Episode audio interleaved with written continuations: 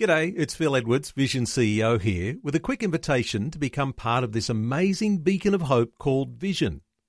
Together we can put our love into action to help people of all kinds build or rebuild their lives on the truth of God. Please consider the part you can play during our upcoming Visionathon appeal, remembering that it's your support that makes Vision possible, including this podcast. Audio on demand from Vision Christian Media. You're listening to Momentum, a show that helps men succeed in life. And as we delve into this week's topic, a reminder that some of the content may be of a sensitive nature. Now, here's your hosts, Tim and Des. All right, well, it is Momentum once again. Hey, we are so grateful that you uh, are tuning in. And actually, you know what? We're just so grateful to be here. This is, uh, Des and I love sitting in this space. Uh, my co host, and good friend Des Kennedy. How are you this week, man? Are you good? Yes, I'm really good. Looking forward to this week's show. It's going to be superb, as always. But uh, uh, just by the way, um, don't forget our website, momentumaustralia.org, and lots of information, mm. feedback, questions. All our podcasts are on there. And also, if you feel like supporting um, Momentum Australia practically by donating to the ministry, please uh, we would love you to do that. We uh, rely heavily on our on the donations we get to keep the show in the air. And also, mm. don't forget Momentum Caroline, which is one 800 men 636, brought to you by Momentum Connections. You can get help seven days a week from 9 a.m. to 11 p.m. Brilliant. Momentum Caroline, 1 800 636. And Tim, you're well? I am, thank you. Yeah, I'm. I'm, I'm excited to uh, to get back into this week's show. But before we do that, I just want to say, you know, we uh, we at Momentum, our, our, whole heart behind what we do is helping men succeed in life. That's mm. our tagline. But it's true. Des and I have gone through some journeys, and we we just look around and we go like, we we want to help other guys in the stuff that perhaps that they're struggling with. And uh, one guy that we've had on the show fairly regularly since we started a few years back is Richard Fay um, good friend and counsellor. Uh, RichardFay.com.au is his website. But, uh, you know, he's very honest and, and open about stuff that he's journeyed through in his life. And this week we're talking about sensory processing disorder, which is a condition that affects uh, basically how your brain processes sensory information. For example, things that you see, hear, smell, taste, or touch. You know, having sensory processing disorder generally means that you're overly sensitive to stimuli that other people are not affected by. But the disorder also can be the reverse in that, you know, it takes more stimuli to impact you. And we're going to explore sensory processing disorder this week in detail with, again, our good friend and uh, counselor Richard Fay. Welcome back to Momentum, Richard. Thanks for coming back, man. And great to be back with you. Thank you. So we we so enjoyed last week's show. We talked about the false self and the true self. And uh, I mean, that was huge, a lot to unpack in there. This is something this week that perhaps um, I, I, don't know that many men would have heard of this, uh, would even know what this is. Um, it might be a fairly new term, but um, when when do you think that sensory processing disorder was officially, I suppose, recognized and acknowledged as a condition?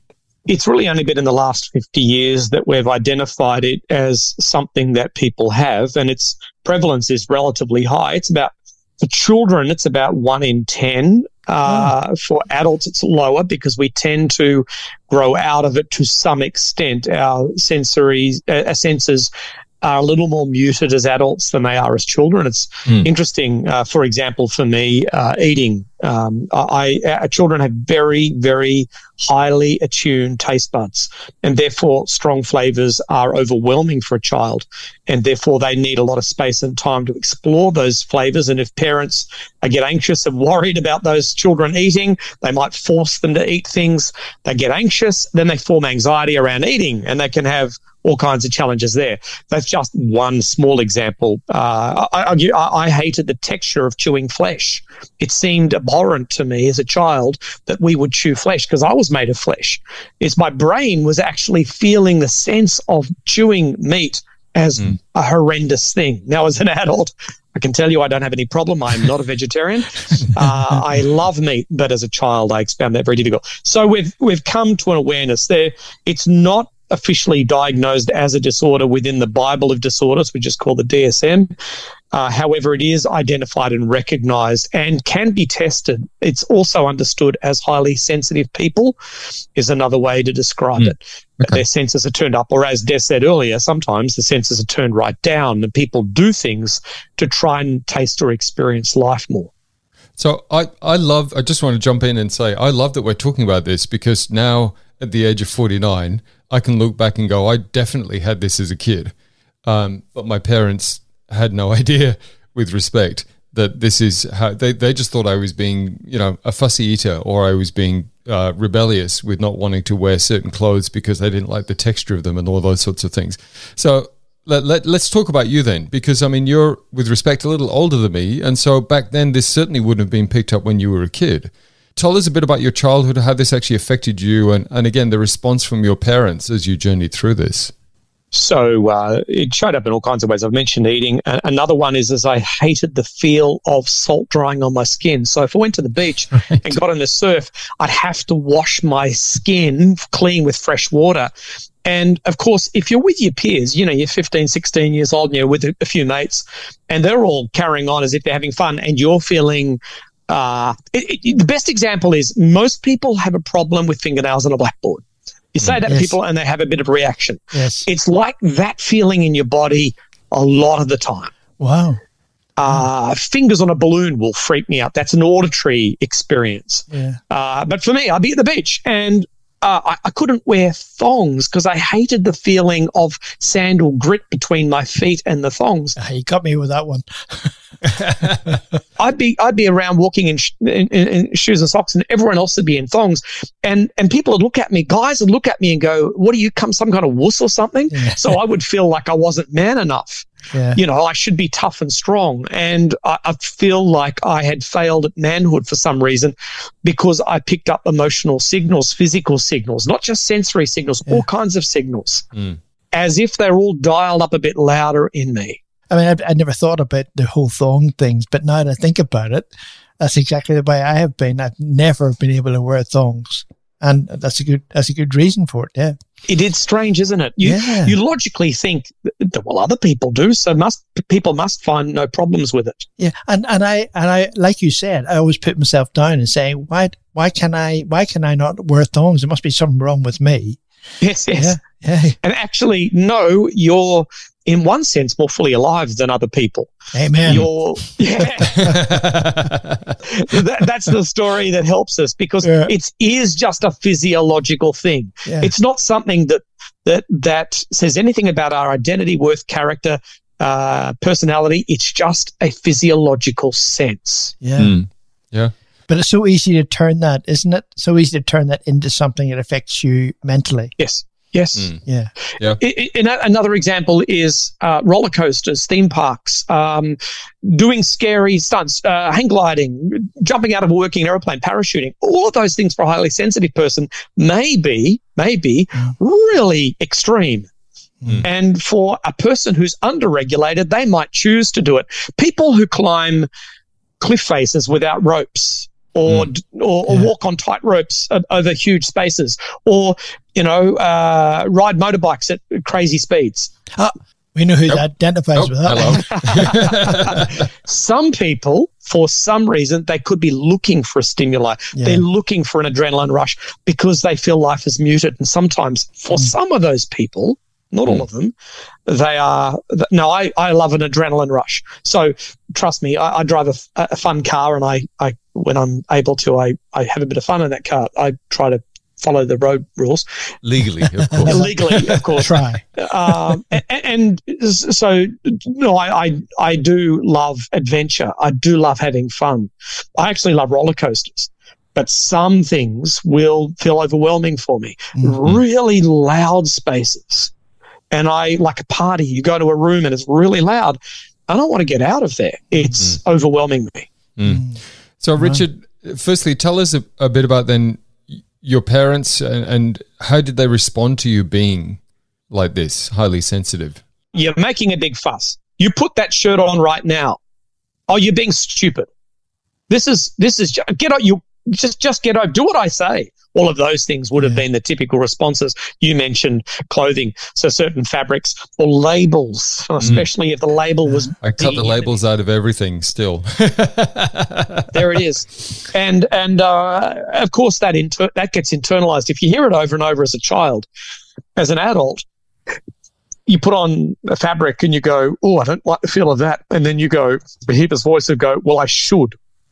Should is normally an indication that you've you know you're living with a story that's not yeah. fitting you. It's it's it's not not helping you. I go, well, no, I I, I have my tastes. I choose what I choose. Mm. I don't want to be defined. For example, I mentioned eating earlier. I don't want to be defined by a, a limited diet just because of what I experienced as a child. Uh, so we need to constantly invite ourselves into new experiences, but from a place of adventure, inquiry, fun, uh, curiosity, not from a place of obligation or you should or you should be like other people. So, so how did this change for you? This sensory processing disorder as you got older, and did was it just naturally that things started to dial back for you because of age? or did you recognize it, get diagnosed with it, and then start to process it from there? How did that happen? Uh, I, I, have to tell you, when I first found out about it, which was uh, 13, 14 years ago, I went, oh my goodness, hello. In mm. other words, it's a wonderful thing to discover you're not the only person with that experience, and that's that a lot of people have that experience.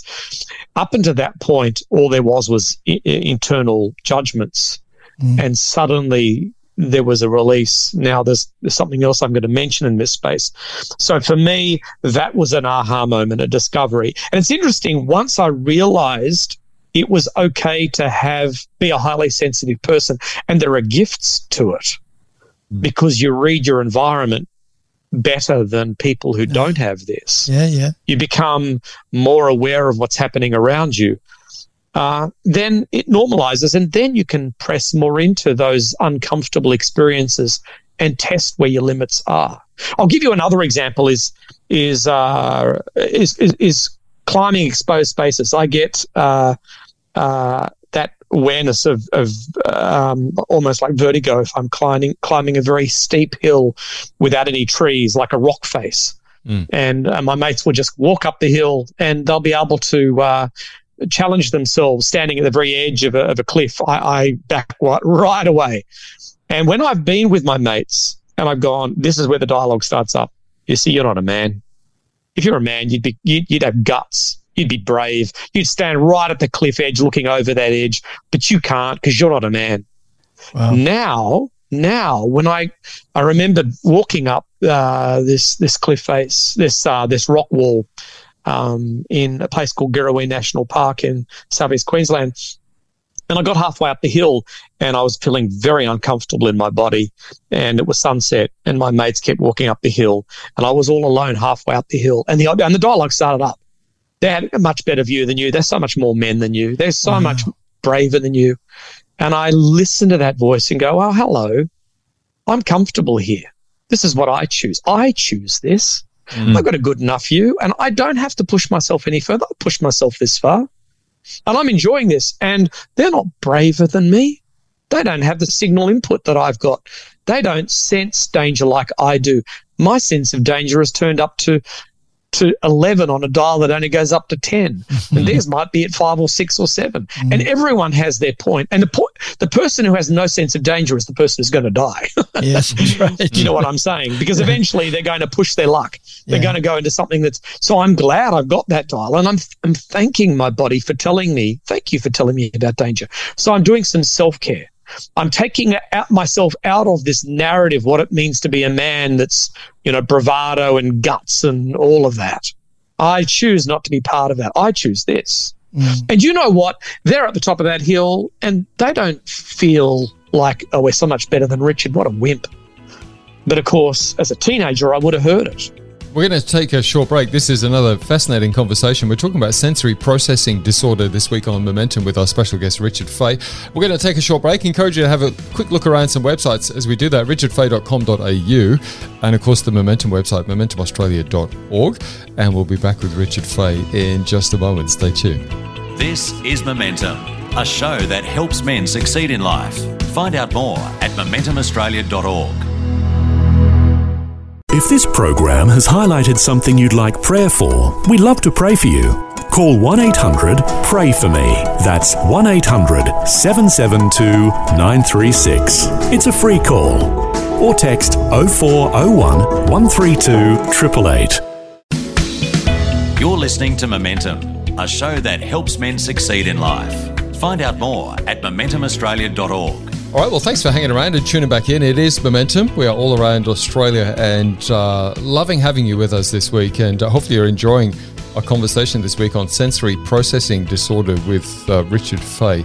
You know, Richard, just before we cut to the break, you were sharing a story about uh, you climbing a, a, mountain, I think it was, or a hillside, and you you stopped about halfway, and the, the guys ended up going to the top, and you you kind of reconciled that this was okay for you, and you did the internal dialogue and internal work and calmed yourself down, and it was all good.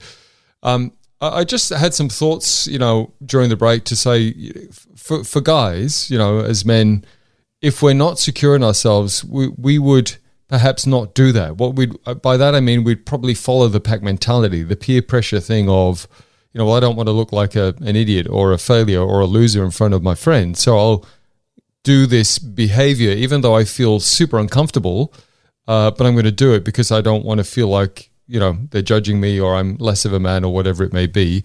Can you just speak into that space as men generically? Because let's be honest, I mean, all of us can feel that at times, um, and yet the way that you handled that was just so different. It was mature. It was loving and caring of yourself, um, being mindful of them and their responses, but also not allowing yourself to go down that track we have in our physiology, our biology is uh, we actually uh, mammals in our physiology. We we belong in a herd or a tribe, if our in our case, hmm. because it's safety in numbers. If hmm. you're inside the, the the herd, then the lion won't pick you off.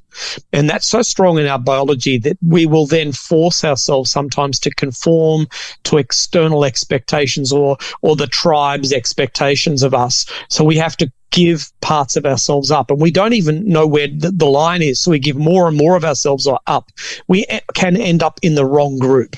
We end up in a group of people. We're doing things that uh, this will make me look tough. And it's actually defying our, our, our, sacred sense of who we are just so we feel like we're included. Mm. I want to be in school. I want to be, I want to be in the cool group. And what do the cool group do? Well, they sleep around and they take drugs and they, they do crazy things. Well, I will do what they do just so I belong and am included. And that can keep going. I choose friends that make me look strong or successful or powerful, but actually I'm miserable the whole time. And I mm. think that's the only way I have worth or value by giving my own sense of self up because I'm afraid of what other people will think.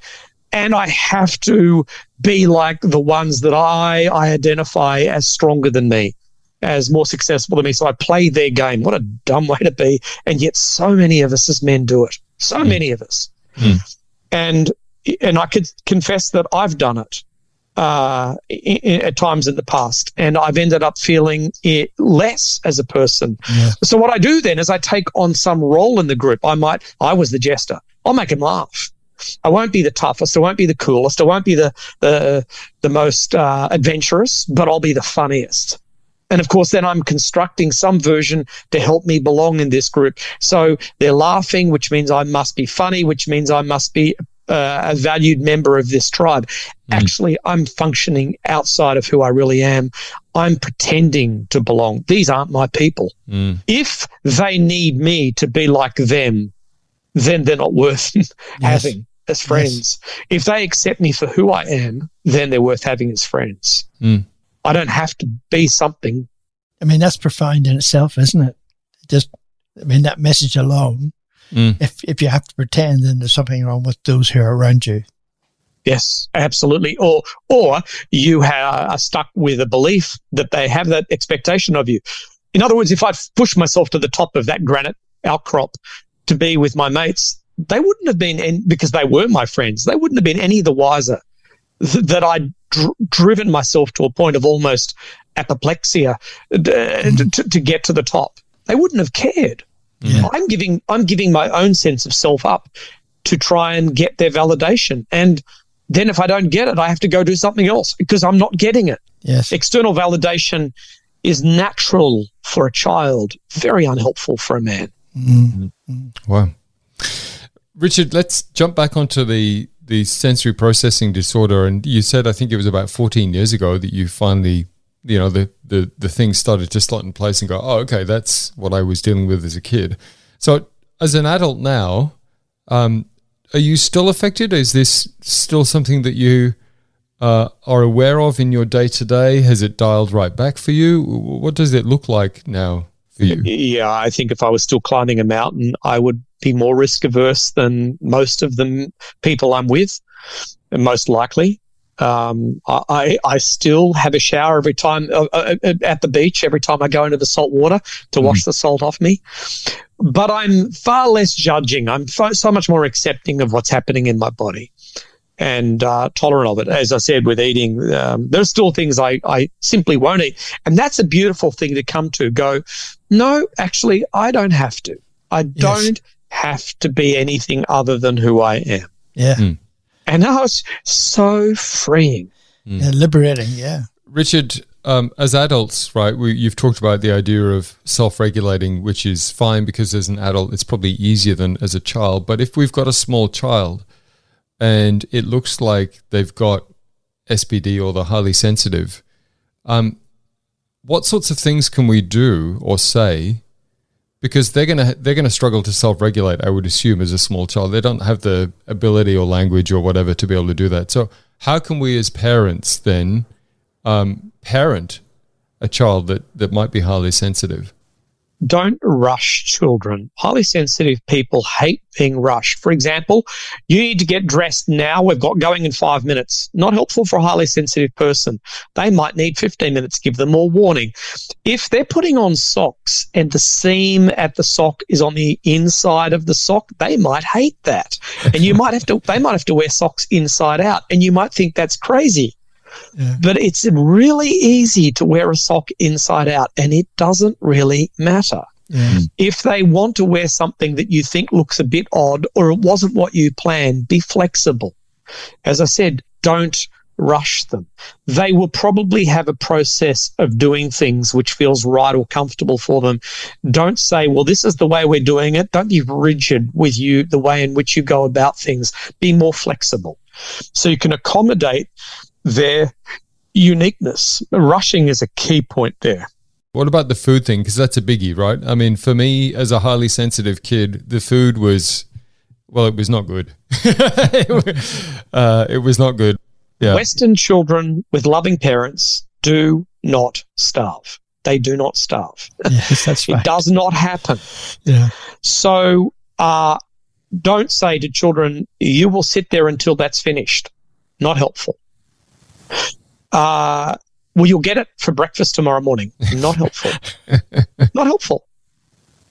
But you can say, it's okay if you don't want to eat it. But we're going to eat it, and you're welcome to stay at this table and not eat it. Mm. But we're going to enjoy it because it's yummy. Well, I understand if you don't feel like eating it. That child will watch everyone carrying on eating. That child will often experiment with the food more safely now because it's safe to. And if they don't, clear the plate off. And they might come to you an hour or two later and say, I'm hungry. At that point, you go, Well, unfortunately, dinner's over. I can get you something small and it has to be healthy, not, oh, well, here's some chocolate or ice cream. No, no, no, because I didn't eat dinner. Mm. Yeah. And it has to be within some bounds of what they will eat. You know, well, here's some sliced capsicum and, and some avocado and maybe a, a bit of cucumber or something, whatever they're going to eat. And, and of course, knowing flavors that are avocado is really helpful because it's a blander flavor, as long as they can handle the texture. Mm.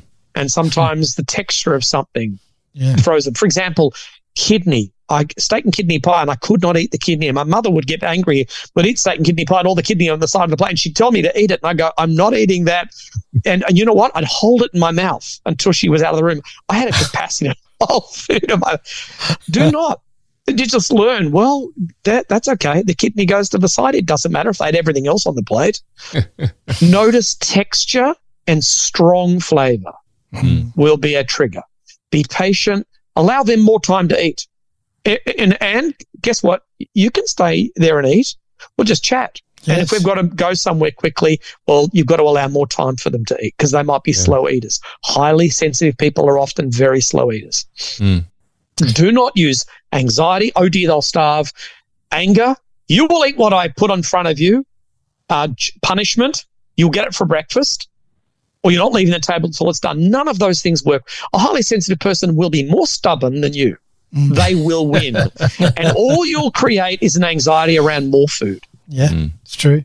Um, we, we've opened up a bit of a can of worms, no pun intended, but um, sensory processing disorder. I mean, maybe this has come as a revelation to you in a light glow moment, and, and hopefully that has, because it certainly did for me. Uh, and I think actually it was through you, Richard, that I actually discovered that, oh, you mentioned this once. And I went, oh, I think that was me as a kid. And it's everything just fell into place. So it was kind of cool. Sensory processing disorder, as Richard said, um, hsperson.com is a good website to look at. Also, you can go to spdaustralia.com.au for details and they will give you some more information about this. But do some research. And uh, when you get off this show, uh, go back and have a listen to the podcast and uh, maybe it'll help you out. Also, check out Richard's website for details, richardfay.com.au and momentumaustralia.org, of course, is our website. We've had Richard Fay on Momentum in the last couple of weeks. Richard, it is always a pleasure. A couple of big topics there, as always, that we've delved into, and we've uh, really appreciated your input, mate. Thank you. Lovely being with you both. Thank you. You've been listening to Momentum, a show that helps men succeed in life. For more information or to hear this week's show again, go to momentumaustralia.org. You can also access a whole range of resources to help you on your journey and to get in touch with the team at momentumaustralia.org. Until next time, keep moving forward with momentum.